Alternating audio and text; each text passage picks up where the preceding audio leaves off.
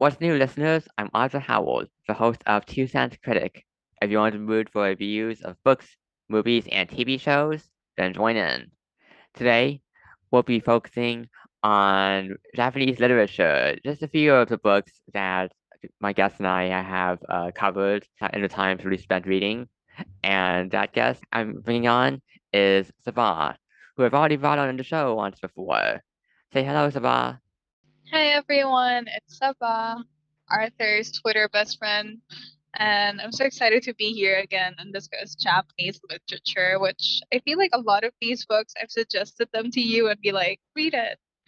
So I'm glad we're discussing them now. Yes, and I, and I want to specify not just Twitter best friend, but also, like, you know, we've connected over, you know, like Discord and, and also book buddies and, uh, you know, other buddies. And as I said before, you have been on the show before in the past, and that was specifically to cover some of Colleen Hoover's uh, books. Oh yeah, never your first option. you're, you're being my first option. You know, I, I, it, it started us. Oh, we had that oh, stand up. Oh, we had that stand up. Okay, okay. Mm-hmm.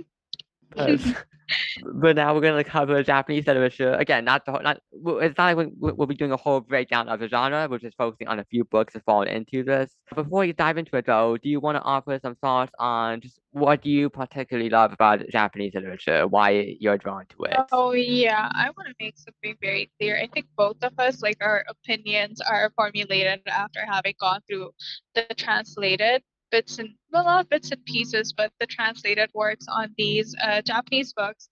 I think one of them is a classic, the others are contemporary and uh, modern.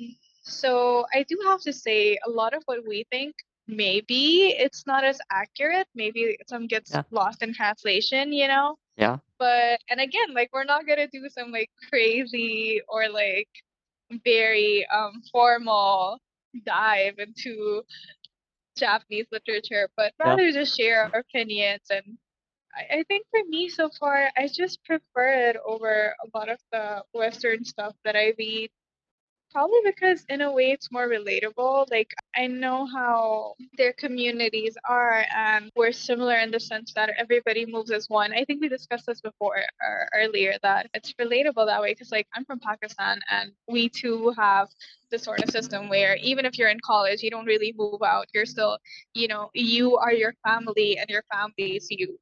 And that sort of mindset, it's very common in Japan as well. And you can see that reflected in a lot of these books. So yay, we'll, di- we'll dive into all of that. Yes, and the books I'll be bringing in, you know, to talk about will be uh, Before the Coffee Gets Cold by uh, Toshikazu Kawaguchi, so Traveling Cat Chronicles by Hiro Arikawa. I'll give a bit of my thoughts on Kafka on the Shore by Haruki Murakami, although I did read that quite uh, a bit of time ago. So, and I really don't remember, like, I don't remember much of my fleshed out thoughts on it, unfortunately, although, but I can give a few thoughts on just what I generally remember about the experience of reading that book. And then, uh, No Longer Human by Osamu Dazai, which I actually just read specifically for this podcast because Sabah had been highly recommending it. And now, as for you, Sabah, what what are the books that you're bringing in? If you, most of them match up with mine, but you know, you can specify what, what books they are. Oh yeah, the same ones I'd say for most of it. There's Before the Coffee Gets Cold, the first one, um, and then the sequel to it, Tales from the Cafe, which I have not read. And there's oh yeah, and I think the other one that I'm bringing in, which you have not read yet, is The Setting Sun, also by Osamu Dazai. And then, but then the other ones that, that do match up, tra- you, you have read The Traveling Cat Chronicles and No Longer Human. So most of the books yeah. we'll, we'll both be able to offer our our thoughts on. You know, now that I think about it, I think I suggested all of these to you, right? I think so. Well, not not Kafka on the Shore. I read I read that before you had started su- suggesting Uh, Japanese literature to me, but so that's like the only exception. Yeah, it, it, that is the exception. But the rest of it, you have suggested. Aren't to me. you thankful to me? I introduced oh, you to this. Of course, of course. Yeah. Yes. Uh, all right. So, uh, before, so uh, do you have any particular uh, preference as to what book you want to cover first? I think because we've uh read them, like this was your last read. So how about No Longer Human? Okay. Yeah. Let's just give our general thoughts on No Longer Human. So, do you want to explain, like, give a little for anyone, for readers who don't know about this book? Do you want to give like a little, like, what's the plot? What's the premise? You know, even though there isn't really much plot, but like, what's the premise? You know. Mm-hmm. So I think just the tone of it, like right away, it's very, like you just said, all the time. You use the word bleak a lot, and I absolutely agree. Yes, I um, I, I use that a lot. When when when Safa and I were texting about the book, and I was like, I I use the word bleak quite a bit to to describe the mood. And and I agree with that. I think it's that tone that's carried throughout. You know, it, sometimes, sometimes as humans, our perception, it, it can be a powerful thing, and there can be different ways to interpret the same situation. But the character here, Yozo, you read the book and you just be like, God, him, he never looks at the right side of it. Or, you know, like, I, I remember there's that particular, it's not a spoiler at this one, there's this particular part where he talks about a bridge and how he thought it had a beauty to it, or that, you know, it just existed to make your journey better or more fun or something. And then he realized that it's actually for a proper use and there's a reason why it exists. And he said that it took away something from the bridge. So again, a really random example, but it's it's just his mindset. You really get into it, and he does experience a lot, a lot of stuff. Not just him, but also the people around him suffer because of the choices that he makes. So, but then again, I do feel like the character Yozo, his circumstances at times, you read about them and you think, oh, so maybe that's why he's behaving in these particular ways. Yeah, again, it's a very, very bleak and a little, I'd say, depressing. So, yeah. Yeah, and I would say the same thing about, again, how depressing it is, because it is, you know, taking you uh, into the life of this of this uh character named Yozo, who is very, again, like you said, for bleak, and has also this misanthropic uh side to him.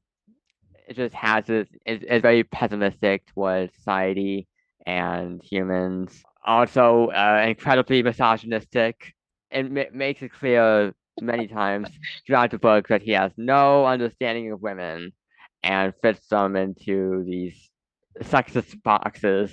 And it's funny, but not funny, reading that. It was like, wait, is this meant to be exaggerated? Like, it's the, it almost felt like the author was doing this on purpose, because it's like, no, he can't be this misogynistic. It's just too ridiculous.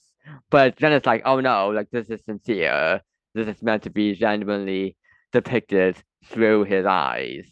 So it was strange diving into, into that. And, and, and of course, there is also, as we were discussing before this podcast, the whole debate about uh, Dazai, about whether this is essentially an autobiographical work of his, whether it, you know, was heavily inspired by his own life. And so, and you you offer your own thoughts on that, about how, what you think about the autobiographical elements. Ooh, so I think I actually got to know about Dazai through the anime. I don't know if I'm saying it right. Bungo Stray Dogs, something. So one of the characters, I think one of the main characters is, he's named off of Dazai, and the character himself is really, really good looking and stuff. So that's where I learned that he's named after this, you know, really renowned author who's written a lot of classic uh, work. Mm-hmm.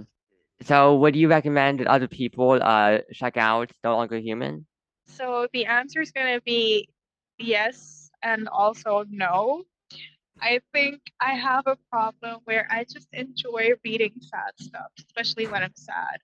Um, so I could relate to it, and I I enjoyed it, to be honest. To there were some really sad parts and terrible experiences he had that I could relate to, um, personal ones. So in a way, I felt like my questions were written on paper, and it's written by someone decades ago. I'd say almost, almost a century ago. So to me personally, yeah, I like reading it, and I recommended it to you because, you know, we're close, and I thought that, you know, you'd be able to handle it. I mean, we watched a lot of graphic stuff, Arthur. Like, we watch crazy stuff all the time. So I was like, you know, this is my good friend. He might enjoy it. But if, you know, if you're someone who does not like the sad stuff or the really heavy stuff, then I don't think this is something I'd recommend to a friend like that. Like, I know I have a lot of close friends, well, some close friends who read specifically like romances or, you know, lighthearted stuff. I would never recommend this, I think, to them. Yeah, I can definitely understand that. And I think I'm I'm in the same boat. Like, I, I, w- I would recommend this, like, like, yeah, if you want some, if you want some heavy material, if you want something that, you know, will leave you feeling kind of, you know, brooding and kind of sad afterwards, then you can check this out. But, uh, and I would say, I also don't think I've been able to process the whole thing yet, because there were certain points, like, again, even when I was texting, texting with Sabah, Uh, where it's like, oh, I'm missing out on certain parts of the themes here, or, or, or like even certain events that have happened because they were implied so subtly. So that's why it does lead me to believe that I'm probably missing out on different elements of the book, you know, whether it's the themes or the plot or stuff like that. And maybe I'm missing out on stuff. So, you know, that being said, you know, and maybe maybe readers, maybe you'll have some experiences, maybe you'll be able to process it more easily than I did. But overall, I would say, you know, I I'm I'm into this book, and and it's also a quick read too, so you can just, you know, dive into it. It's like, how how many pages is this? Like one hundred fifty pages or something like that, one hundred sixty, something like that. Oh yeah, it's a short one. So again, it's a, a bit of a recommend for both of us, you know, depending on what mood you're in. That's No Longer Human by Osamu Dazai. And now let's give our general thoughts on Uh, Before the Coffee Gets Cold. To give a, just a b- bit of the premise for people who don't know about it, this basically takes place in a in a in this cafe where you can go into specific seats, sit down, and you can time travel to like do whatever period you want. But there are some very specific rules you need to follow when you're time traveling, and to and this, and this book ends up following of. Uh, four different tales, and each is like it, it's all part of like uh, almost like an anthology sort of thing, where each tale follows a character who is trying to use the, the time travel rules in this cafe to try to, you know, ac- accomplish something in their life, you know, change something in, in the, the timeline. And now, as if I want to give you a general thoughts on the book. Oh, yeah, of course. I would love to. I just want to start off with saying that I actually got to know about this book through BookTok, which is usually, you know, criticized a lot for this kind of suggestions that they make. But to be honest, I think when you find the right people on BookTok or even like Book Twitter, you're going to get the kind of suggestions that you would enjoy reading. And so I'm really thankful to that one BookToker. I'm forgetting their name right now, but yeah. This book, Before the Coffee Gets Cold, if I'm not wrong, I think this might have been my first Japanese translated book. Yeah, and Ooh. I think this is where it all sort of started. Yeah, so I'm really thankful to it. It's it's about this magical cafe where apparently you can travel in time. And like Arthur said, there are a lot of rules and stuff, but I think the most important one or the most significant one that alters people's decision to time travel is well, the fact that well, even if well, you... wait, wait, wait. Yeah? We should we, we should stay out of spoiler country in this section, though. We should save this oh, for okay, like later on. Okay. So it's about four different stories where each, you know, people decide to tra- time travel, and all I'm gonna say is the first one was meh, but the next three made me cry like a little baby. So very sentimental, I'd say, at least to me. Yes, I would say yeah, sen- sentimental. Uh, I I think, and I have heard other I have heard other people say this as well. Like even when I was looking up the Goodreads reviews, that other reviewers have criticized the book for being too mawkish, like too, you know, too uh, sentimental. But I, you know, I was personally into it. It's like, you know, it's sometimes my heart can be all cynical and stony, but I was, I warmed up to this pretty quickly, and I think, to, and especially like some of the, a couple, uh, some of the stories, especially like one or two of them, you know, they really did get at my heart, and it mm-hmm. was, you know, it was it was quite enjoyable, and the the I can I can also understand the criticism of the rules, kind of like feeling, because again, there's some rules you have to follow. I can understand the criticism of them feeling arbitrary, that it fe- that it's like, oh, like why do you have these rules here? It just makes it feel contrived, and I can understand the criticism, but I'm personally okay with the with the, with the book. It was was how it played out in this book, because I feel like I feel like at the end of the day, it's more about the uh, it's more about the emotions that the character goes through and the arcs that they undergo as they're trying to, you know, go about certain missions, you know, which are time traveling journeys, and they're trying to achieve certain goals, and it's about how that comes about. That's more important than the uh, you know, the plotting or the time travel rules themselves. So do you think you'd recommend this for other people? Oh yeah, definitely. I think regardless of the type of, you know, genres or themes you're into, I think this is maybe not the most lighthearted book, but it's, again, it's sentimental, it's sweet, it, and, and it displays love in different forms with family, with family, siblings, uh, parents, whatnot. And so I think it's the kind of book which would, which can be appreciated by all kinds of people. And I think it's it's good to be in touch with those sort of emotions. So yeah, I definitely suggest this to friends. Yes, and, and I would also do the same thing as well. Again, it's just a quite enjoyable, you know, sweet, you know, warm-hearted, and I yeah, I would definitely recommend it for other people. And now I would like to get your thoughts on the sequel, which again, I have not read this, but you have, so you can, you know, offer some thoughts on that. Okay, so I do have to say that I've read this book and it got me out of my slump, month-long slump, I should say. And I'm so thankful that it did it. It sort of ignited that love for reading again. So I'm thankful for that. But I do have to say, I don't think it, I don't think I liked it half, maybe not half, but you know, I don't think I liked it as much as I liked the first one. And for some reason, it just, it, it wasn't as sentimental as the first one. And I think I had a lot of expectations and just what I wanted it to be. But it wasn't all that. I, I'm not saying it's a bad book. I just do not think it lived up to the hype I had created for it all by myself in my head.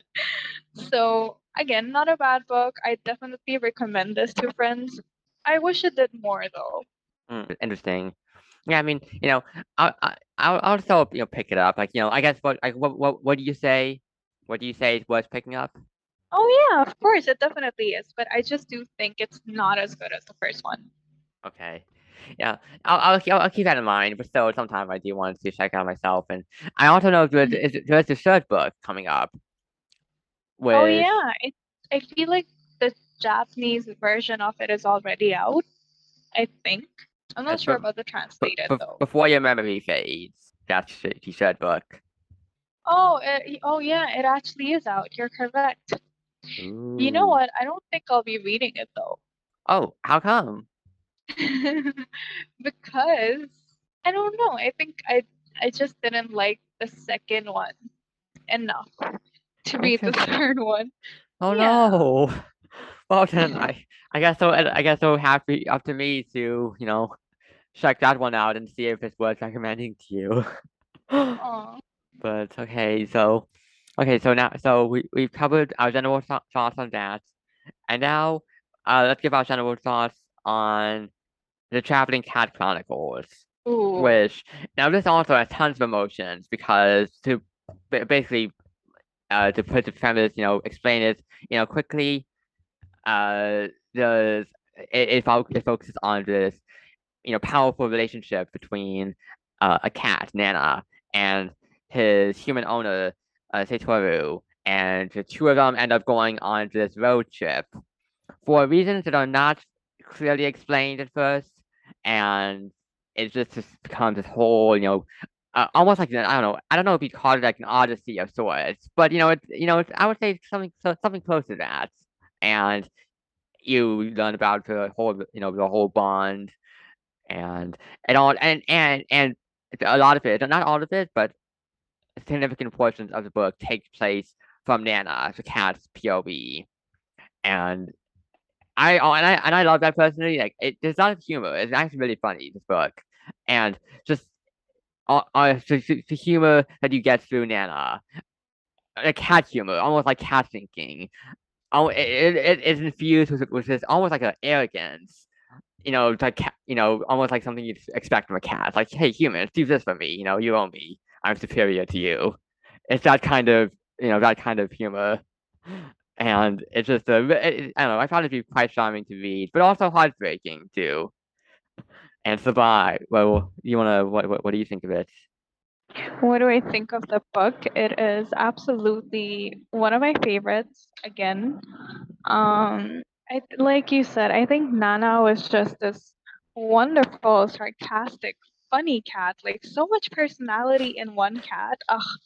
You know, every time we were just reading his thoughts, I'd literally laugh out loud. I loved him, loved him so much. And, you know, he's arrogant.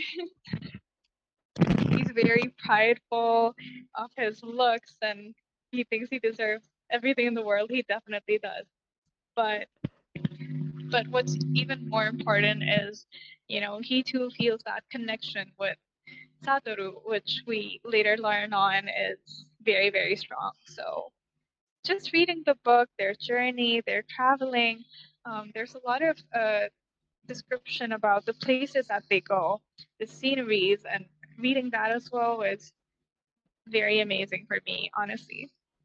Oh, all right. Well, and, and would you recommend this? ten out of ten, of course. I, I would definitely recommend this to friends that love cats, because I know every cat lover is just going to love this book. It might break their heart a little bit, maybe a lot, but it's definitely worth it. So, yeah. All right, good. And I'll recommend it too. Strongly recommend. And I'll give my general thoughts on uh, Kafka on the Shore.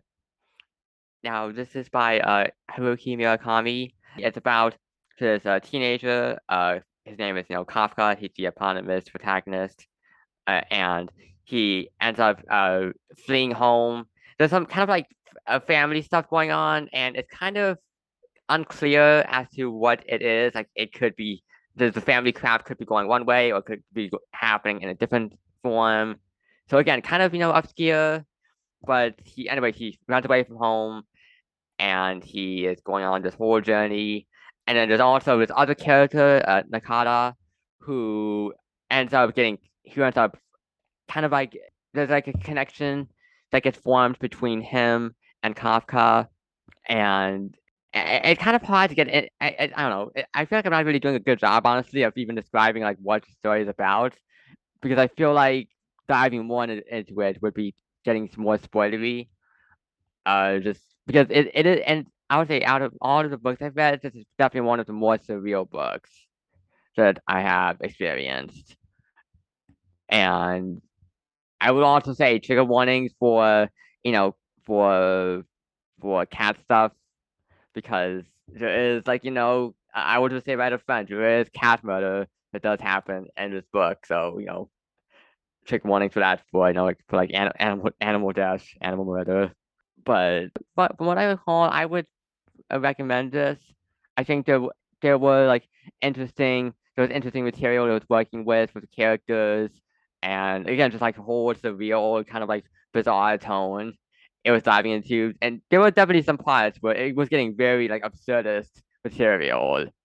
It was, it was like, wow, this is happening. Almost like, it was almost like Everything Ever All at Once. It was like that level of absurdism. So, you know, if that sounds like it's up your alley, then I would recommend it. But maybe if it sounds a little too much for you, then, you know, I understand if you, if it's not if it's not your jam. All right, and now let's hear your general thoughts on The Setting Sun, which which is also by Dazai, and I have not read that, but you have, so. Oh yeah, I think I actually read some of its quotes on like Twitter or BookTok, and I was like, oh god, I have to get it because the quotes are like super depressing. So again, this is also a very bleak book, and this time, guess what? It's actually about the life of a female character, Kazuko, and she's living with her widowed mother. So I know that um, with No Longer Human, it's about Yozo, a male character, or, uh, and we can see that there's some sort of reflection from his own life as well. And in The Setting Sun, since it's a female character, you don't see that happening as much. And I think Dazai, in his own way, tried to incorporate or, you know, integrate feminine experiences from, like, I think from his his perspective. Um, there's more, like, spoilery stuff for later on, I suppose. But, yeah, it, uh, her journey as a whole was sort of strange. Oh, and I think another similarity that I think happens with me, these two books, is that the characters, they lose their wealth. And you know, they start to struggle financially, because I know Yozo experienced this, and so does um, Kazuko and her mother, if I remember correctly. And I think that just adds, adds in another layer of misery to it, you know? Hmm. Yeah.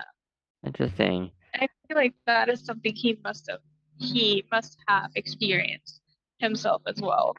Again, this does sound like something I'd be interested in picking up sometime. And you, and you, and you also said it, this is also kind of short, right? Not, I don't think it's as short as uh, as No Longer Human, but still fairly short. Oh yeah, it's definitely short as well. All right, good, good. And so, what do you recommend for for people to read this? You know, again, the same kind of answer that I said for No Longer Human. I really feel like if you're into bleak stuff, then yeah, but you know, if you like you're lighthearted and happily ever after, then uh this is not this is not for you. All right, and now I'll give the trigger warnings that we'll be covering on this episode, and therefore rape, death, suicide, suicide attempt, addiction, pregnancy, miscarriage, terminal illness, animal cruelty, maybe incest, just maybe, misgendering, and pedophilia.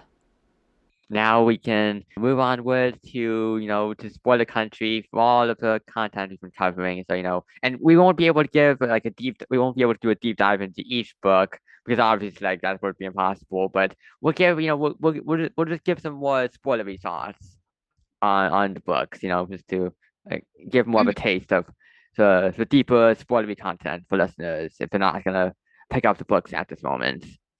So mm-hmm. Now if you don't want to listen to that, listeners, you can just pause the episode right now and you can try to pick up the books, you know, that we've been talking about. Or if you are okay with spoilers, or if you have read the books already, then you can just stay right here. And all right, so No Longer Human. Now, again, this does have quite a bit to unpack. And again, we won't be able to cover all of it, but something I want to point out first is that even in the, and you know, the, you know, the beginning be, beginning of the book, when it turns out that he has been uh, sexually abused by the by, by by the the maid, right, and the servants, which completely flew over my head. But it, it, it's written pretty subtly enough.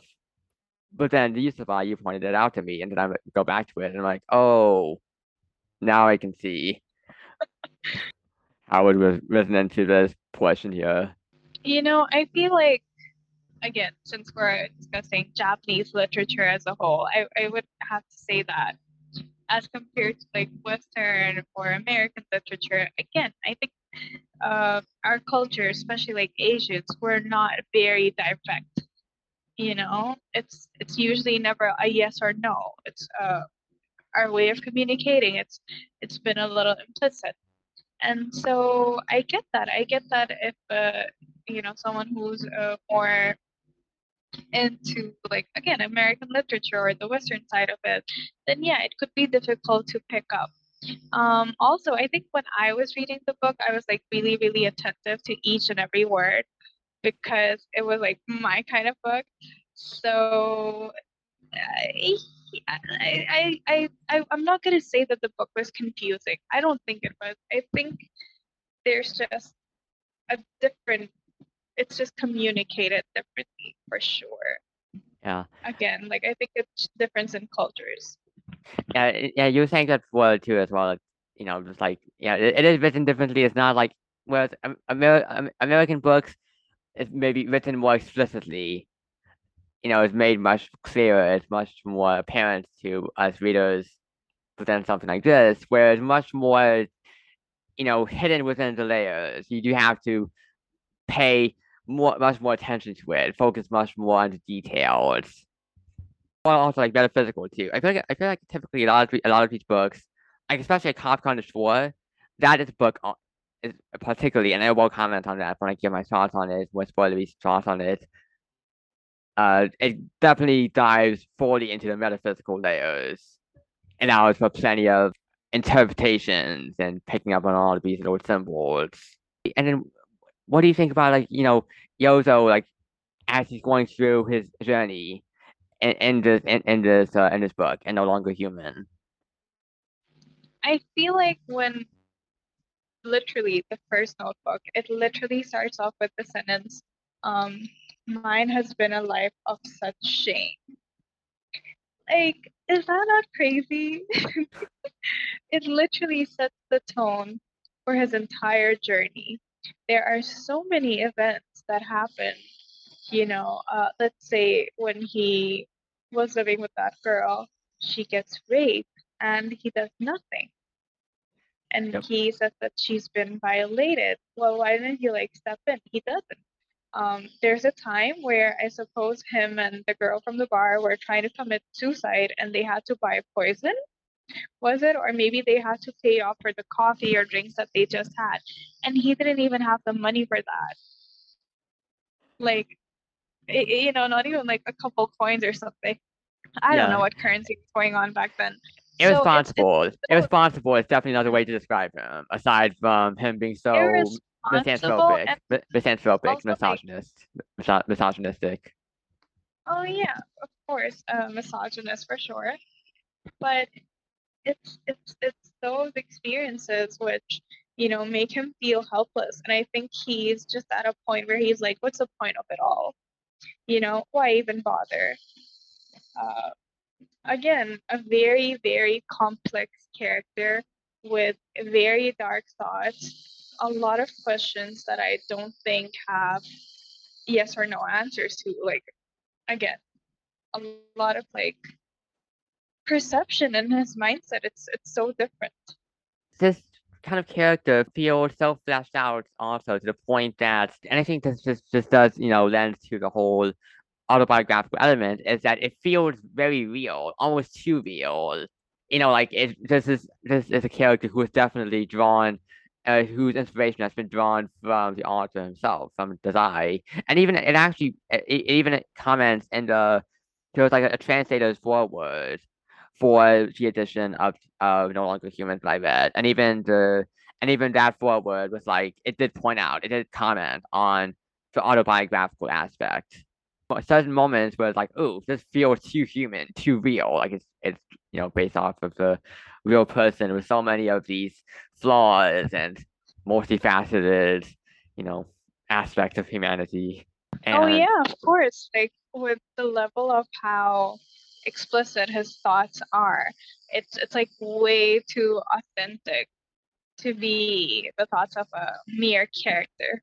And that was when I learned that the guy was actually suicidal, and I also learned about the double suicide.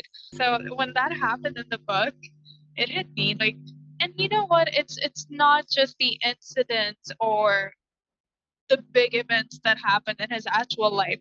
I think other than that, just the way, and we've discussed this I think before, but you know, you read how intense and well written his thoughts are, like you said, about society and not feeling like a part of it, questioning its existence, questioning his own existence. And it, not even, okay, like, fine, maybe the thoughts are very um, explicit, and you see that you see that difference between a character and the author himself kind of evaporating in the between those lines as you carry on. But the fact that it's it's happening right from a very young age of the character until towards he's like what, well in his twenties or in a very bad state. Um, he's carried that mindset throughout his life, I'd say, or at least until he's, you know, up until his thirties almost. So yeah, I think that just makes it a little evident, and it just tells you that this is something very personal. I don't know, that was the message that I got as I read the book. Yeah, and also there's also a character who is uh, quite uh, driven by his relationship with his parents, particularly his father, I would say. And I texted you this when I first started the book. I texted you, he's got some daddy issues. Just, that hit me right away. Oh yeah, I, I think just that helplessness from the early stages of a child, you know, when he was molested by his manservants and maids, and he felt like he couldn't even talk about that because he, again, had no trust in them or faith in them. Mm-hmm. I, I just think even that has had such an impact on him and his way of approaching his parents and people in general. So yeah, again, like a very, very dark book. Yeah, and, and what was that quote that he had? What was it? Uh, women found in me a man who could keep a love secret. Oh yeah, he did that a lot, I think, right? Yes, yes. He had affairs, or he was a part of them at least. Yes. Yes. And yeah, it's just so strange how there's also this one bit where he says something like, I have never, like, I don't understand women, or, you know, they laugh too much. They have more pleasures than men do. Yeah. Yeah. It's weird. And then even, I feel like his relationships, even with uh, friends he tries, he, you know, like he tries to make relationships with people who he could be, he could be friends with. But I feel like, I feel like even then, he still, he, he himself still feels very isol- isolated. Like, he still feels cut off even from the friends he makes, mm-hmm. or, like, people he runs into. Like, even, um, uh, like, uh, uh, Masao Haruki, I think he was, you know, trying to be, you know, he was trying to befriend him as a fellow art student, but it felt like, Yo, I felt like Yozo was still quite, you know, it, it felt like he, would, it was just, he was struggling to build a bond. Like, he was still, again, isolated, just very by himself. And that, and oh, that yeah. I feel like no matter whom he lived with, whether it was his family or what was that guy named, Flapjack? Was oh, that what uh, he called it? Uh, Flap something. Flap, flap, flapsack. Wait, what's his name? Flapjack, flapsack. It was something along those lines. Yeah, along those lines. Like, like no Flatfish. Where, Flatfish. Flatfish. Yes. So. Again, like, no matter how close they were, whether their relationship was romantic, he always, always felt like he was not understood and that he just was not a part of society. Mm-hmm. So, you know, that's Yozo for you. Yeah. Just, and then, again, like, oh, was, was Yoshiko, that was so frustrating. And because because even... Uh, there was even the, the the way that he Yozo. I noticed. I noticed that he repeatedly used the word uh, "violated," mm. because because and he he cl- he repeatedly claimed that Yoshiko had been violated. So that's why in that scene, because as you know, we were bringing it up before, she was the one who was raped, and she and and I, and I wasn't sure if he meant violated as in her getting raped or just or violated, as in she cheated on him with someone. Because I felt like through his mindset, like he would use violate, violated for for a situation like that. Again, through his mindset. And then it's like, oh, once you, you know, once that's, once that whole thing is clarified, and we were talking about it before, it's just like, it's so frustrating, and he doesn't doesn't care that she was that that she was sexually abused. I mean, he's the kind of character you're not gonna like throughout the book. Oh no, probably. But that uh, one particular scene, I wanted to punch him. You know, just like go through the book, travel back in time. And if that particular scene is based off of reality, then woo, that's that's heavy. Yeah, and it's frustrating too because, you know, it's not like I, I you know, this this is not someone who's likable, but at the same time, I can't, I, I can't outright hate him the whole time just because this is someone who is so utterly sad and who at one time did try to, uh, did, did try to kill himself. And along with someone else, like remember, so it was actually a double suicide, and mm-hmm. so, so, and uh, the woman he did it with, she she died, but he ended up surviving. That is, in itself was heartbreaking to read, and in general, this whole thing is actually really heart wrenching to process. That is true. I, I do agree that. Yeah, you know what? You're right. I don't think I particularly hated him. There are times where you sympathize with him and feel bad. Mm-hmm. You know, you get a lot of pity for him. And then there are times where you're just pissed off at him, like, dude, get it together. But yeah, I mean, even also, also when he's when he's taken to when he's taken to the mental institution at the end too, and that, that and that whole thing, and, and then his dad ends up passing away, and then his brother and Flatfish take him out of the hospital, mm-hmm. but then they tell him he has to leave Tokyo. and and then oh, also and also mm-hmm. oh, oh yes. Carry on, carry on. Oh, no, no, tell me, tell me. Okay, I forgot what I was going to say. All right, well, if you remember, one more thing. What, what about the epilogue? Do you have any thoughts about the epilogue? And because it takes place from a different person's P O V, who mm-hmm. is a parent who knows about Yozo's notebooks, and he ends up I meeting... I do have to say, I didn't think too much about it when I was reading it. Interesting. Yeah, I was trying to figure out like, yeah. is it is it like a friend? Is it like a friend of Yozo's? Like, is it her, her? Is it Haruki, or is it someone else? Is it a different character who I'm not thinking of, or is it or is it some, just someone we haven't met yet? Just some other random person. Hmm. But oh, and then also you you had pointed out before how surprised you were by Yozo, uh, the revelation that he's only uh that that he's only twenty-seven. Oh yeah, because of his gray hair.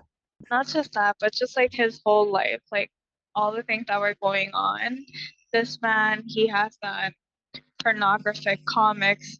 Um, he's been a part of a cult or something, something crazy, political parties. Uh, so much, so much. He's been in like affairs. Yeah, double suicide, like.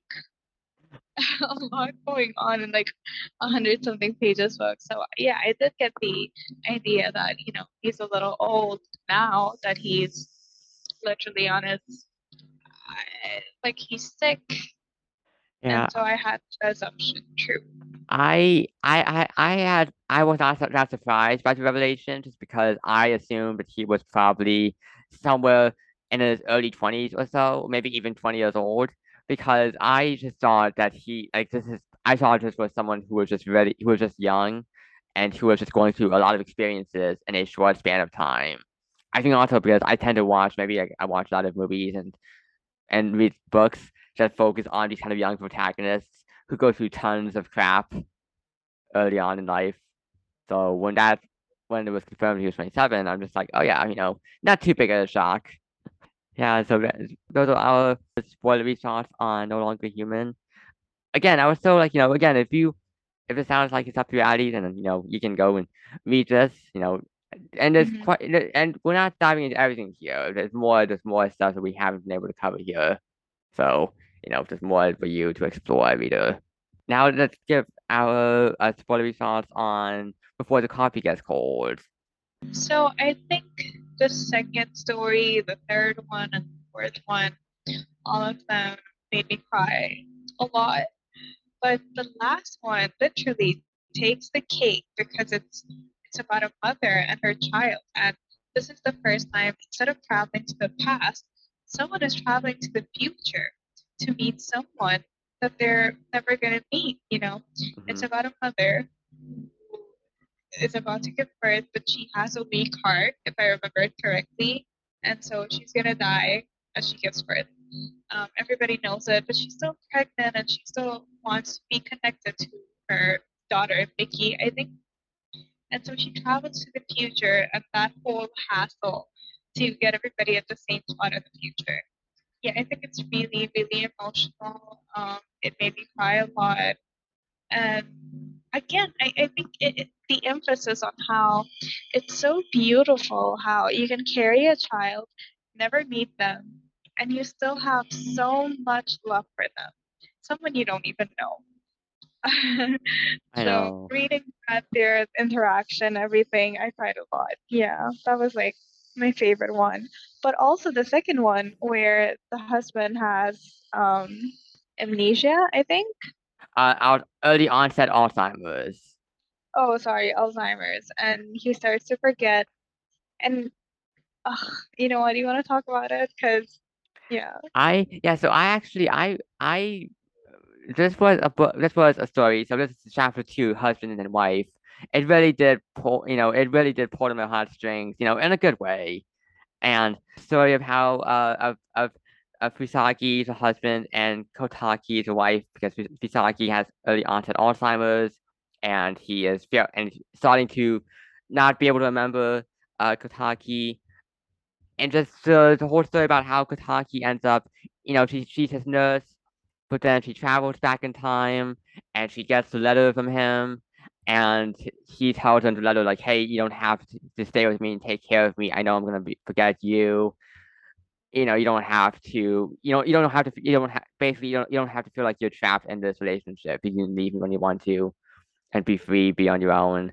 But then when she returns to the present, she ends up staying with, with Fusagi. You know, again, even though, again, she, he's, you know, not, he's not gonna he's not fully remembering her. Again, it's the Alzheimer's, and it's just it's heartbreaking, but it's also sweet, and it's heartwarming because of the, you know, devotion that she's showing to him, the love, but, but you know, again, he, he's not remembering her, and, and that and that would be, you know, that would be really agonizing to experience. And I I I can't personally attest to it. I haven't experienced that, you know, in my life yet, you know, but it's just really emotional. And he and and even like he was keeping track. I love that bit when he was keeping track of the destinations and the gardens they visited. You know, I found that to be really sweet as well. And and then we have the other chapters too, like the lovers, which I like that, but not as emotional for me. But I still liked it. With you know, with Fumiko trying to you know reconnect with her boyfriend who had moved away, and trying to see if she could change the future, which I feel like it's kind of kind of, kind of implied maybe that she did change the future because of the way that she was able to go back in time and talk to him, and maybe that could change, that could affect him. It, it, it, didn't, it didn't affect him moving away, but he could end up coming back because of that whole talk between them. And then there's chapter three, the sisters, and that is also like that was also really heartbreaking as well, and just the. A dynamic between the sisters and the grief that was involved and all this like the family crap going on there and trying to reconnect with family. And then chapter four, mother and child, which as you had covered already, but that was also again really poignant. And I also really appreciate how I feel like these stories do a pretty good job of connect, connecting with each other too. Like you will see different characters like pop up in each other's stories, and so it's nice to go through them and be like, oh, you know. This person was from that, from that story. This person was from this story, and how they all interact in this, in this cafe, which by the way is called fun, funiculi, funic, funiculi, funicula, which I you know I, I like that. And what do you think about the rules in the cafe and uh, how they affect time traveling and how they restrict what the time travelers are able to accomplish?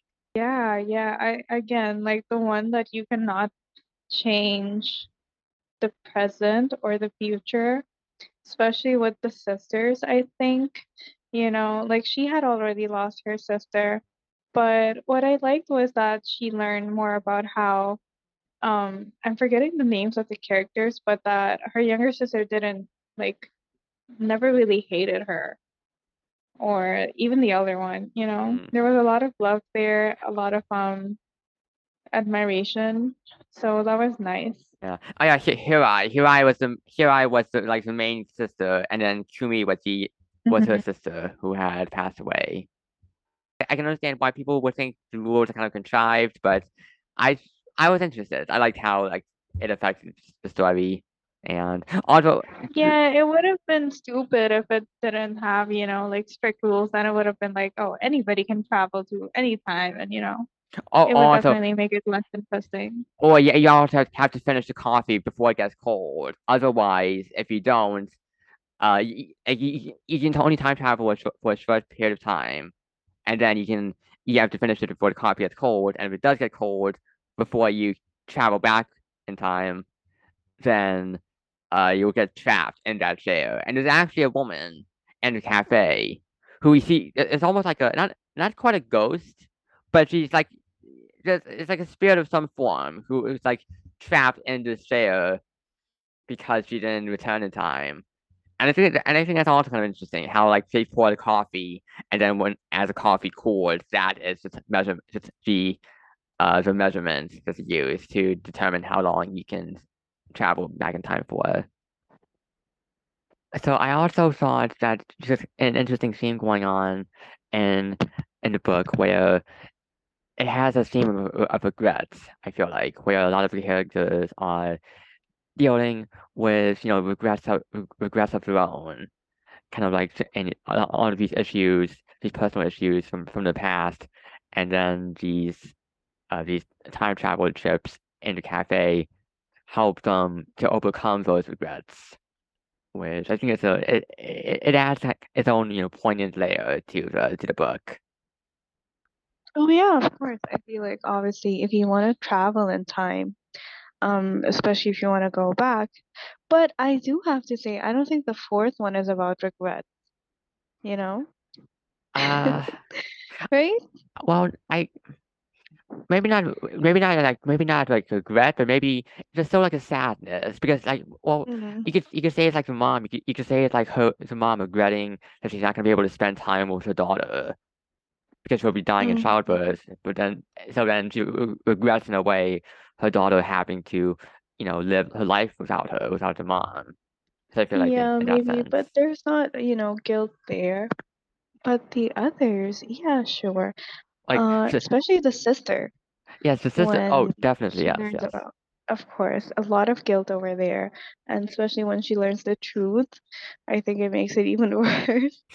But yeah, I feel like if any, like, given time, you know, if any moment you go, oh, I wish I could go back to the past, it's less because you want to relive those moments and mostly because I wish I had done so and so right. Mm-hmm. Yeah, and, and but, but then these trips allow them to reflect on themselves and kind of, like, and view their situations from a different light. We've mentioned before how, like, they really... these time travel trips are not able to change any any of the events. Like they still run along onto the same path, but the, the again the way the perspective on these events was. Yeah, and also like sometimes they get to clear some sort of um, misunderstanding because yes. a lot of the times these characters they had assumptions and very set like you said um, perspectives. But once they travel back in time and get to learn the reality, um, it's it, it just reminds me, I think the most iconic moment of the entire book, the first one, was when the nurse, uh, back when her and her husband weren't married and they were like exchanging letters, and he couldn't read. He wouldn't understand what was written. So he'd had his friend write responses accordingly, like based off of assumptions that he understood. And in the last one, the woman goes like, I don't know if you've been reading my letters or, you know, uh, and stuff. And he just sends a letter saying, do you want to get married? I, I just remembered this and I was like, you know, that was funny. And yeah. Yeah, that, that was that was really great too. But yeah, so I guess th- those are all like, all of my uh my thoughts I have at this moment for uh, Before the Coffee Gets Cold. Do you have anything else you want to add to that? Anything else you want to any any any other spoilery thoughts? Mm, I think we've discussed pretty much everything that was like important, you know. All right, so that's Before the Coffee Gets Cold, and now let's move on to uh, your opinions about on the sequel, The Tales from the Cafe. Which again, you've read this, but I have not. So let's dive into this. Ooh, Tales from the Cafe. You know when you really, really, really like a book and it's like one of your favorites and you're so excited not even to read but just to like get the second book and have a feel of it and stuff.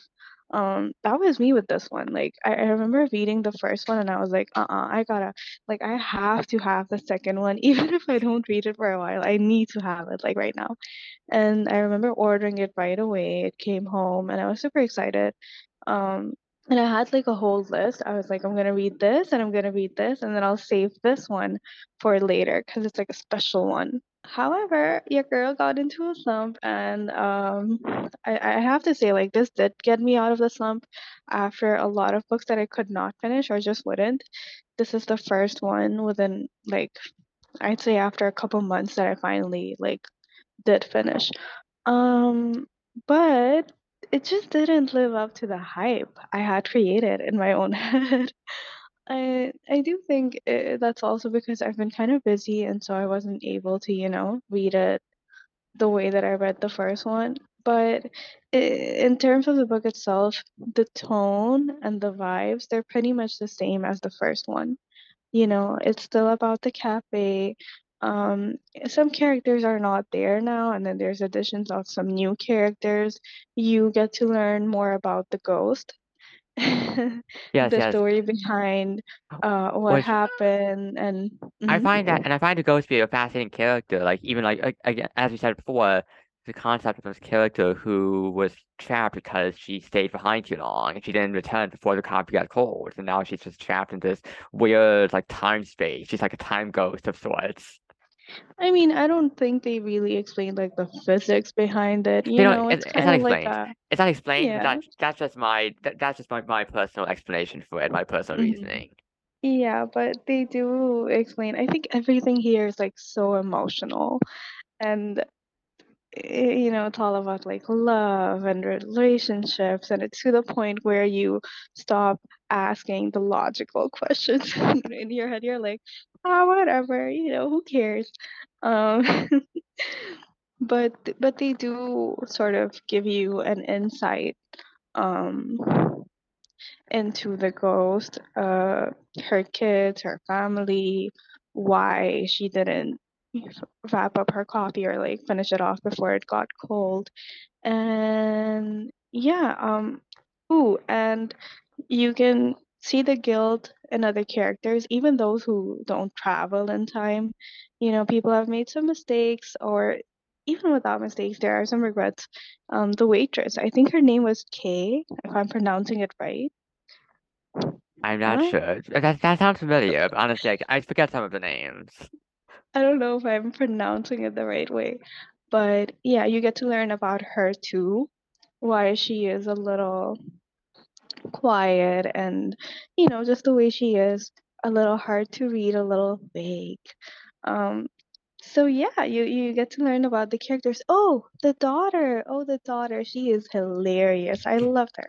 Um, she's a little grown up now and she's very excited and she knows about the coffee and the time traveling and she wants to get involved. Um, but then again, you know, it's the same sort of pattern. You have four different stories, four different people who wish to travel in time, um, to the past. I, I, I can't read. Oh yeah, there was one that wanted to travel to the future. So yeah, I'd say pretty much the same setting, the same tone. Would you say mm-hmm. that there's any like particular stories or any particular moments that stood out to you? Would you like to describe them? You know, here's the thing. The previous book, I cried at three of them, and all three of those stories, um, the second, third, and the fourth were like, I don't know, they just hit, hit me really hard. And here, however, for some reason, none really stood out to me. I'd say the last one but that's probably because like I remember it well, because that was the last that I read. But yeah, weird. Interesting. So not so not so it doesn't really stand out to you, but at the same time, would you say there's any specific any specific beats that you would criticize that glared out to you as being like just something that didn't didn't appeal to you? Or was it just all kind of like this maybe like this mass of emotions that you kind of enjoyed, mm-hmm. but also wasn't really all that memorable?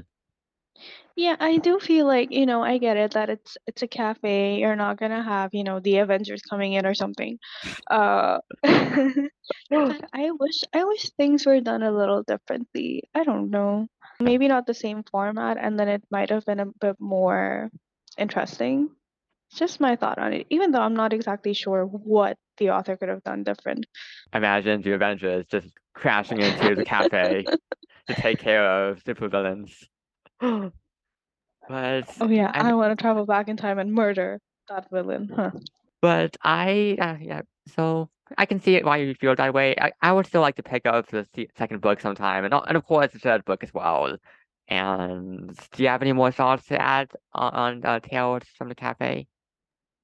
I'm not reading the third book. That's all I gotta say. All right, uh, now we can move on to my thoughts on Kafka on the Shore by Haruki Murakami. Now, this... Are you going to give spoilers? Uh, I was planning to. Are you okay with spoilers? I don't want to hear them. Okay, okay. uh, I, okay, so now I'll try to uh, walk around the spoilers here. I'll try to, get, try no, to offer... it's okay. I can like, um, can I like... Wait.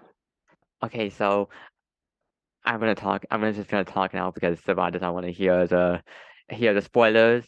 So basically, Kafka on the Shore. It, I, I really enjoyed the book. It's very met- metaphysical. I would say that. I think it does play with a lot of interesting themes. Like there's, for example, the theme of the consciousness and how that plays into the whole book. Kind of like.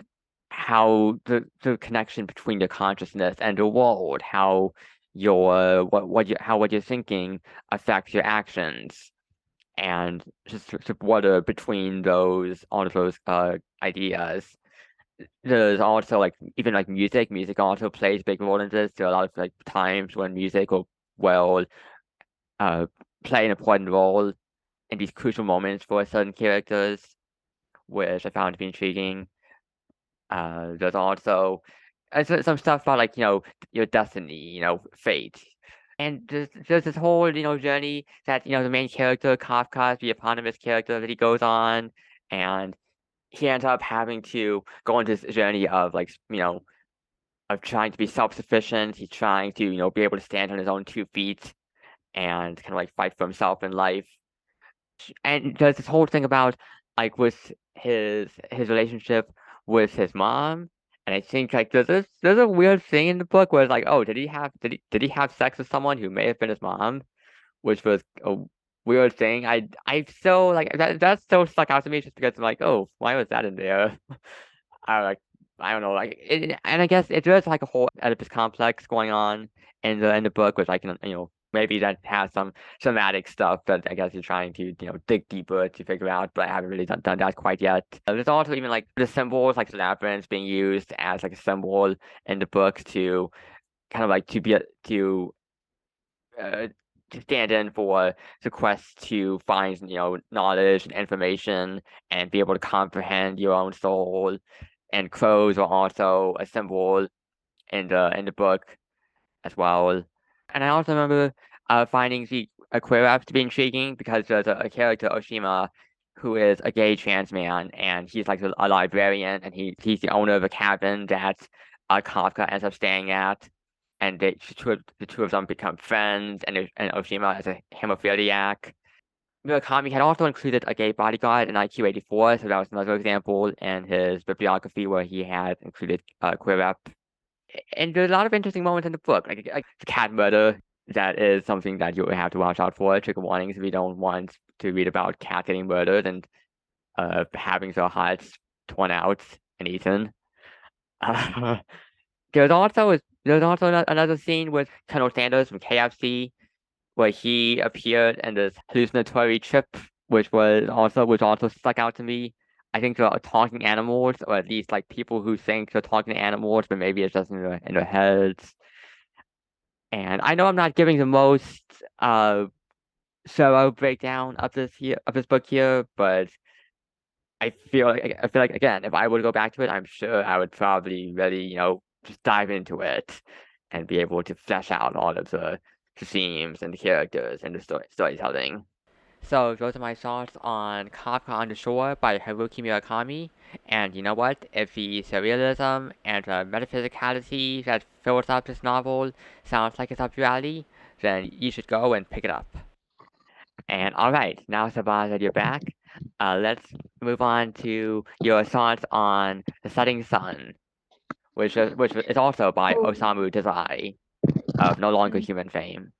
I don't know. I think we discussed this before, but this time, instead of um doing a lead male character, the main character here is a female, and and it's it's it's so weird. You can literally feel, you can literally see it, that he's unable to really understand women, and just what they actually are. Like, I don't know if this guy has ever been near a woman in like all of his life, because just just the way that um our our main character here viewed herself as, you know, not not being enough for not having kids and things like that, and then wanting a really, like, I don't have words, a scum's kid, a literal, like, wanting to be somebody else's mistress and stuff.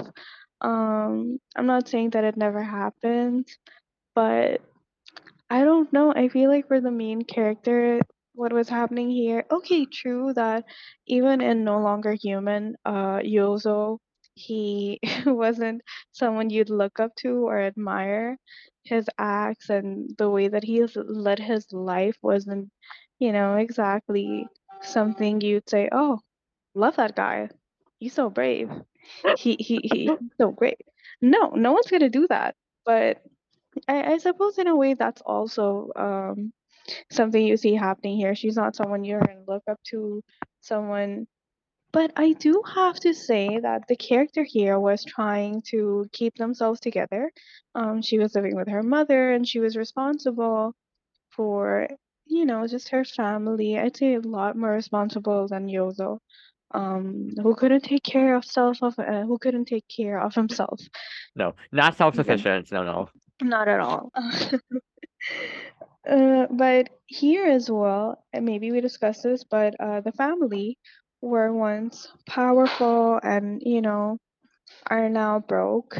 I think towards the end they sort of become dependent on their uncle. So yeah, I, I think that itself adds such an immense layer of uh, misery, you know, that financial struggle. The, the, the one bit I do remember was that she accidentally set a fire in the village that her and her mother moved to. Ooh. And yeah, I think it caused like loss to people. I'm not sure how exactly, can't remember well. But she she felt, I, I, here's the thing, I don't want to say anything like too generic or too big, but she thought that committing suicide would be a way to show that, you know, she has regrets. And ooh, wow. A way to, yeah, apologize. I don't know, was this a thing back then? I'm not sure. I don't know. Oh, it's just, oh. Right? But I was like, okay, okay, so, you know, different cultures, um, different perspectives. This one doesn't end as badly. I I do have to say that the main character's brother reminds me of Yozo. Um, the guy,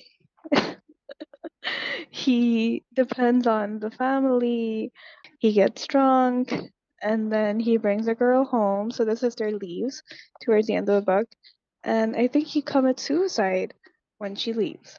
Oh, wow. Like, he gets an excuse to do it at their home. Yeah. So the brother did, in a way, remind me of Yozo. And I'd say probably Dazai, too.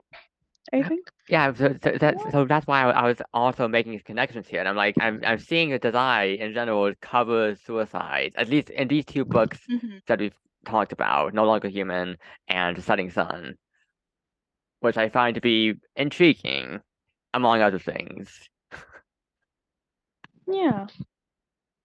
Interesting. So, uh, what do you? What, what about like the themes? Do you, what, what do you think the themes are of The Setting Sun?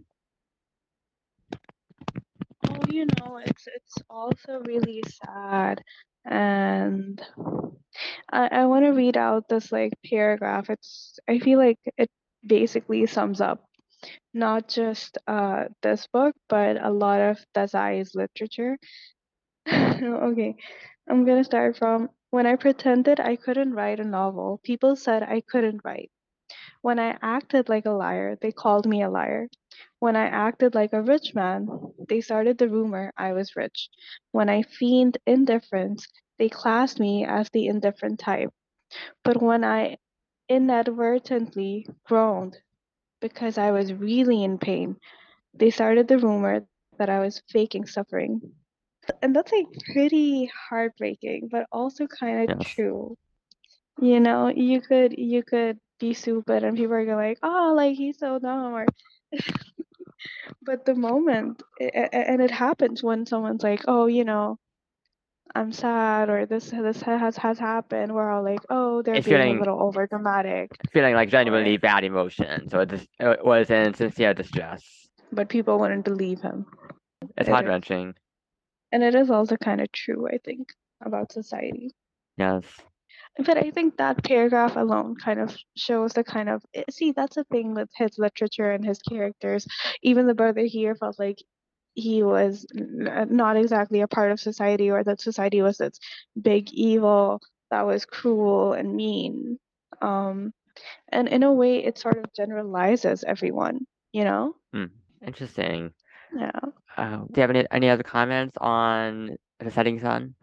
Nothing else like exceptional, you know. Still, it, it just it, there's that weird connection that you feel between Yozo and the younger brother here. That's that's just a thing. Yeah, I, and hearing you talk about it does make me want to read The Setting Sun sometime, because just to see to be able to build a link between these two books, and maybe and also maybe explore more of Dazai's work as well. But yeah. I do have to say that this particular paragraph that I read out loud, it's like the highlight of the book to me, you know? Mm-hmm. I read it somewhere online and I was like, wow, like this, this seems so deep. I want to read the book.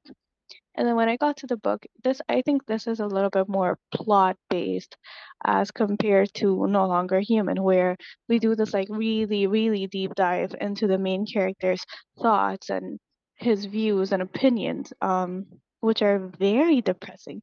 Here, it's it's not the, the exact same.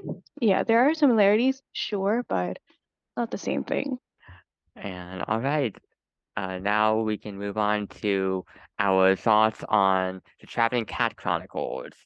Now, we again, we have, uh, both of us have read this, and this is by Hiro Arikawa.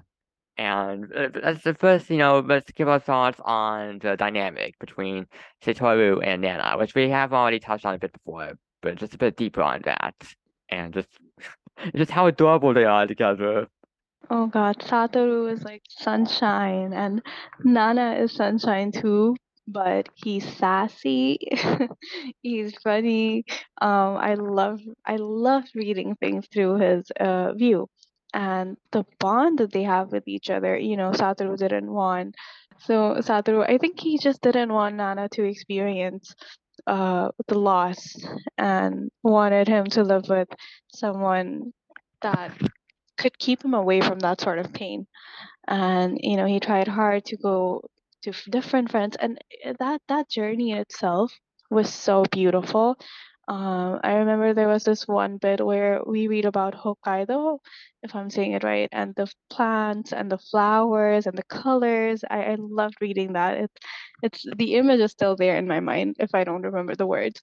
But just them traveling together and wanting to be with each other the whole time, wanting to be nice with each other. um, you you can feel the love and affection they have. I think that was that was my favorite part, and that's what made the end so much worse. Uh, when I think of the dynamic, there is a a moment, like uh, there are many moments in this book, but one of the moments is it, it, there's a moment when uh when Satoru asks uh, uh goes up to, goes up to a cat and asks the cat, I guess he wants something in exchange for being stroked, and then the response is uh, the, the response. From from Nana, who well because this cat ends up becoming Nana, and so Nana ends up responding, "Quick on to draw this one. Quite right. Got to get something in return from having my sleep disturbed." And just oh the, my god, I think that is it's just, so just just you know just sharp just sharp wits and, uh, and such answers like that. And again, this is uh, this is uh actually just Nat cat ends up becoming Nana because. This is like before they. This is right when they meet, and then Nana ends up getting hit by a car. Satoru ends up, you know, taking care of him, and that's when they end up, you know, becoming such close friends. I'm literally just like going through the book, and whoa, I think um, Satoru was just see now he is the kind of character you're gonna look up to. Yes, because yes. I think with each one of his interaction with his friends. There was something extraordinary that he did, um, you know, especially with his ad. But we'll get to that later. That's like towards the end of the book. But yeah, with his friends. Um, uh, do you remember about the guy in college, his friend, whom he knew from, I think, middle school or high school? And he liked the girl, but he let go of her and he didn't tell her because right, uh, the friend didn't want him to. It was a Sugi and Chicago, right? Yeah, them, I think. Yeah, and there, he... There were a couple of, there were a couple of the of the friends uh, whom Satoru had met uh, along this whole trip to try and see if they could take care of Nana. Because there are also other friends too. There was also uh, Kosuke, who was also like a childhood friend. Mm. And then there's also uh, Yoshimine. Let me see. That's the guy who had a farm and everything, right? Yes, yes. Who had farm. a cat? The farm. Oh, was it? Was it? Was it Hachi? Or no, was that? Was that no, different? no. I think Hachi was the cat. He was. Uh, in, I think Kosuke. He asked Kosuke to have. Oh right, yeah. So, what do you think? Or like, do you have any favorite like friends in this in this group as to the ones that Satoru meets? Here's the thing. I think Yoshimine was the best. Um, just like how he was, you know, with I, I think he was the one who took Satoru home with to his grandma, right? Uh, yeah. Because yes. I think Yoshimine lives with her, and yeah, I think I think that whole thing because he wasn't living with his parents either, and mm-hmm. I believe Satoru wasn't either. So that sort of dynamic and similarity between them, I think that. Took their relationship, friendship to another level, and overall, he was just really sweet and nice to Satoru. So I think Yoshimine had to be my favorite one. Yes, I feel like uh, Kazuke is gonna be my favorite here. I just really, I, I really, I found a lot of heart in the uh, in the relationship between him and and Satoru, and just ha- and just how they and just how I felt like they were really close together. And kind of like how the, the back and the backstory we were getting on how they were buddies when they were kids, and there's just, there's just something about that that really drew me in, and, and also I feel like Hachi too, and just how Hachi was involved in the in the whole friendship as well, mm-hmm. and I just kept drawing parallels between that and uh, and the dynamic between uh between Satoru and and and Nana. You know, I was very taken back by their love for a cat. They hadn't known really well um, a random cat, and they were willing to, you know, act like they're gonna jump off the top of the roof for, in front of their parents to guilt them into letting them keep the cat. But um, yeah, that was hilarious. Yes. Uh, also, I also found it uh, really sad. When the book was covering the the death of Satoru's parents, you know that was oh, that also added course. its own you know layer of sadness to the narrative. And then what made it a hundred times worse when then the aunt went, "Oh, they weren't actually your parents," something like that, right? Like she tells him that. I know. I was, was like, adopted. I know. I was like, what? You're dropping that now at this particular moment in such an abrupt manner. I know. What do you think about that unfolding?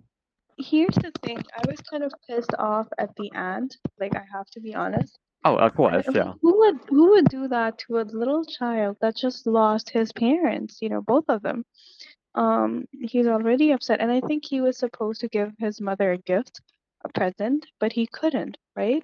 Because uh, on, yeah. on the trip, yes. he learns that he had passed away. Yes, yes. Ooh, that was a lot. It was a lot, and and the aunt, she does this really cruel thing, but. If I remember correctly, towards the end of the book and throughout, Satoru was so, so patient with her. You know, he was always like, oh, she she's not best at communicating her thoughts. And she doesn't say the best things at times, but she doesn't mean, she, she means well. And the fact that he always, always had so much patience. I feel like patience is just a virtue that Satoru was like, you know, that was his personality. Um, but yeah, I think that really, really made me admire him so much more. Here's the thing, that there's such a drastic like contrast or a difference between the main characters uh, from Dazai's novels and then their Satoru. Like... That's someone you're gonna look up to. Although he's done nothing extraordinary, but he was just a good human being, and yeah. yeah. And I think the optimism helps. Like even though even though this is like you know it is it is so agonizing to read at times, and so it's sad. There's also a layer of optimism too, and that I think is built into the book, so it can help to lighten up certain parts. You know, to hold on. You know, a desire to hold on to hope. Very true. I think that was also why they wanted to be with each other until the very last moment. Um, they didn't, you know, see death as something like the end of it. It was more like, okay, you're going to be gone, but I want to be with you until the very end. Yes. That was just, oh. Now, what do you think about how this leads up to the ending? Like specifically, when did you start to suspect that Satoru was not in healthy condition? I think probably when he went up to Yoshimine, um, because when he went up to Kosuke, I had this idea that maybe he was going to lose his job or something like that. But I don't know. I was also like, how much, you know, could a cat like possibly cost, or just to like keep it like well fed and stuff. And yeah, it, it. And I think there was this part where.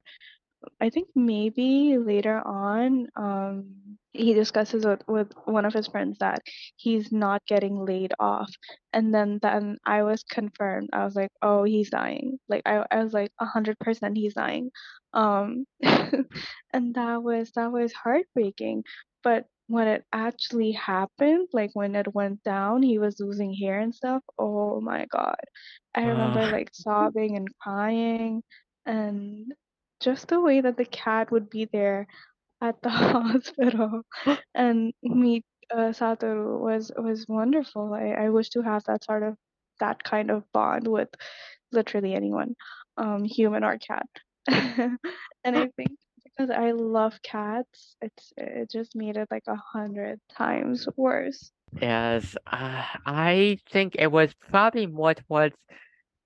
Uh, maybe towards the ending of the second act, or maybe towards like the beginning of the third act, where I don't, and I wish I could remember the specific moment when, but it was more like this creeping feeling where I was, I, I was listening to the audiobook for this, and as I was just absorbing more of the info towards, like again, towards the end of the second act, beginning of the third act, I was like, wait a second, something about this doesn't feel right.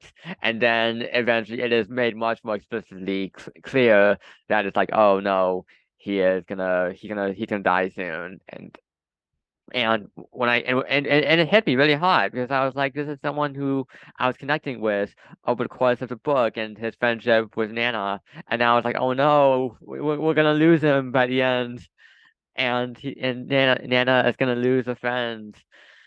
And it's just, it, and then and then once it get reaches the end, and then once, you know, with, uh, spoilers obviously, with even spoilers, once Satoru officially dies, that was, you know, it, it brought out some tears. You know, this was a book that did, it it it it did, you know, get me get me watery eyed, and I'm assuming it happened also for you. Oh, assuming, oh, I I like cried my eyes out as I was reading the ending, uh, even when he was talking to his aunt and just being like super kind and stuff, I would cry because I was like, Satoru, no, don't die. Um, and and but but the ending, it's it's so like bittersweet, I want to say, but it ends well, you know. Nana dies too, but he's like, I'm coming back to you, and you know they can carry on with their adventures and stuff, and that's just, uh, yes, and and it, it, I and and then even and so you got that. I also uh, wanted to point out how I feel like there's a whole part of the book where it deals with the friends and the aunts, and just ha- the whole group having to deal with letting go of their grudges as well, and involving like forgiveness. I think like mm-hmm. other people and also themselves letting go of, you know, kind of like those bitterness inside them because of, of like maybe like little of these little problems that they had with the others, or again, or themselves. And I found that also to be actually quite insightful element of the book as well. Oh yeah, I remember them all gathering. That was nice. It, even just thinking about that, it it almost kind of reminds me just a bit of Everything Ever All at Once as well. Kind of like maybe that same, because there's, it's not like the no same No spoilers, things. please. No, no like big spoilers, but like it's thematic. I'm talking about thematically in in terms of just generally being kind and art and just learning to forgive and appreciate people. I think it all ha- it's not again not not the same themes necessarily, but it does all generally head in that kind of optimistic direction, which I and and also Sabah, I know that you know. I know you haven't fully finished it yet, but and you weren't fully into the movie, but I do want you to watch it sometime. Maybe we'll watch it together, hopefully sometime, or you watch by yourself, but sometime, please. It's yeah, fantastic. Sometime. Fantastic. All right. Well, those are all of the all of the thoughts I can come up with for the Traveling Cat Chronicles. Is there anything else that you want to add for this wonderful, wonderful book? Nothing else. I do feel like I should look more into Hiro Arikawa's literature, you know? Maybe there's more of their... I feel like I should as well. I haven't I haven't read anything else by, by the author, but I feel like maybe I should. And oh yeah, I was just double checking. I gave this four point seven five stars on Storygraph. Oh, yeah. I gave it a five star. Oh yeah, I, I'm sure if I were to dive back into this again, I would probably bump that up. But for now, it's just four point seven five, which is still quite good. Any book that makes me cry is a five star, like instantly. Uh, I was just looking up Hiro Arikawa's other work, and I'm seeing a, I'm I'm seeing a whole bunch of like there's like something called Library Wars, which apparently the author is a contributor for. It looks like a, or is it manga? Not too sure. I'm not sure. I haven't heard of this before, but. I want to read their other stuff and find out more about it. All right, well, that is the journey we have now been taking through all of these books. Sabah, do you have anything else you want to add? I think we've pretty much covered up everything. All right, good, good. And and now we didn't we didn't each cover all of these books. Like, for example, I have not read, obviously, The Setting Sun or Tales from the Cafe. You haven't read Kafka. Kafka on the Shore. Yes. Which I would recommend for you. You weren't able to hear my spoilery thoughts on it, but I would highly recommend that you uh, check it out. Now we can move on to the next segment of the episode, which is Good Word, where each of us gets to recommend something, a book, a movie, a T V show, a podcast, music, whatever we, we want. So, Sabah, what is your good word? My good word is um something I have been recommending you for ages now, and I need you to read it as soon as possible. Do you have any guesses? Uh, Jujutsu Kaisen? No, something to read. We've talked about this recently, Some... like a lot. Oh, A Thousand Splendid Suns. Yes, A Thousand Splendid Suns. There's there's such a huge difference between, I want to say, The Setting Sun and A Thousand Splendid Suns. Like, they both have suns in their name, but uh, this one, this one, it's see, this is how you write female characters, their struggles, their pain, uh, their perceptions, everything, everything. Um, it's it's not just about one character. There's not one specific m- main character, but I'd say two. And you see them struggling with uh, the situations in Afghanistan, Mm. the war, the extremism, um, the states, and their you know role in the overall situation. I'm not gonna go like too deep into it, but the way all those factors impact their lives and the husband. Um, again, I'm not gonna tell you too much, Mm. but this is something you need to read as soon as possible. And I'd recommend this to everybody who can handle a little, you know, graphic details. I, I'd suggest everybody to go through the trigger warnings because it's not for the lighthearted. I- It's not, you know, a sentimental book or something light. It's it's quite a heavy book. Yeah. Yes. Uh, again, it's still on my still on my T B R pile. Yes. All right. So that's your good word for A Thousand Splendid Suns by Khaled Hosseini. And now we can move on to my good word, which is going to be the K drama series Twenty Five Twenty One, which you can stream on Netflix, and it follows the uh the the dynamic that ends up blossoming between uh to be, between two people. There's uh, Hi- there's Hiro, who ha- who dreams of being offensive, and then there's Yijin, who starts out as just a, as a news vendor and ends up, you know, down the line becomes a becomes a reporter. It's just it's really enjoyable to watch how their uh, you know their, their friendship ends up forming, and then e- e- eventually, like you know there is some romance involved in the show as well, uh, not not even just with them, but also with other characters as well. And it's also interesting watching this because it does take place uh back. I think I think it starts, if I recall correctly, in the year nineteen ninety nine, I think, or is it two thousands? It's it's somewhere in that period, but i- it's somewhere in that in that period. So it's kind of interesting watching that and maybe like no, noticing like like little little details where it's like, oh, that definitely belonged back in the back in the late nineties slash early two thousands. And there's al- there's a very I, I like it that there's like a whole summary vibe to it beca- because just because of the way that the characters are like you know exploring their youth and just you know enjoying their time being young. And there's also there's also quite a few like you know I think thematically it's actually really interesting to dig into as well to show I, aside from stuff the the stuff about like youth, but also I think you know s- the power of friendship, or there's actually kind of like a a bit of like La La Land stuff going on here, where it's basically like the, the show does deal with the struggles of like you know following your dreams, but then oh, how does that end up interfering with your with your with your life and with your your personal relationships, and those two elements crashing together.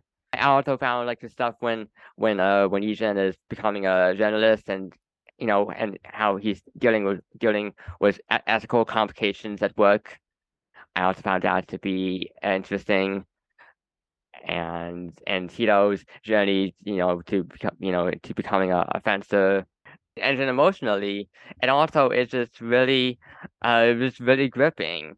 You know, just something that you know drew me in. It's like it's sixteen episodes long. I would say that it's quite long, longer than I would expect for a show, and each episode is uh usually like over an hour long. The last few episodes do end up becoming an hour and a half. This this is definitely a show where you have to invest some time in it, but it, it worth it. And I oh I, I I also appreciate how it th- like thematically it also deals with like growing pains, and I think there's also something it, there- there's something valuable about h- the way the show deals with you know uh, with valuing relationships that you form in your life, even if they only last for a short period of time. You know they're still important in your life. They're still crucial. It doesn't make them irrelevant just because they only lasted for that you know for that temporary period. And I think there's something really, you know, there's something really perceptive about that. And the music, I also love the music too. All the, like, the O S Ts, there are tons of them in the soundtrack. And there are a few of them that I've been listening to on repeat on Spotify. And they're quite catchy. And uh, again, the emotion, just like even like towards the end, it's like, oof, just the, the, the waterworks starting up. And it's funny because I was watching that final episode, and that final episode is definitely, it's usually, it, it was, it, it was just grabbing my heart and just being savage with it. And then I, I got to the post-credit scene, and it, for people who want, listen to this, make sure you watch the show and then go to the post-credit scene, because it's a post-credit credit scene. And then when I saw that post-credit scene, it that that's when it just brought out the tears officially, because my tears hadn't really started before that, but I was still getting emotional. Once I saw that scene, the tears just started falling down. I don't know. I, it just that scene that scene just pushed me over the edge. It, it, it was odd, but. Yeah, so again, this is... Uh, it's, it's so nice to hear you and that you like the show so much. Isn't isn't the person who recommended to you, I'm sure they're the best person you know. Oh, yes, amazing, of course. And they have immaculate taste. Oh, yes, of course. Person. Immaculate, amazing, spectacular, stupendous. Yes, just, uh, yes. So again, this is twenty-five twenty-one.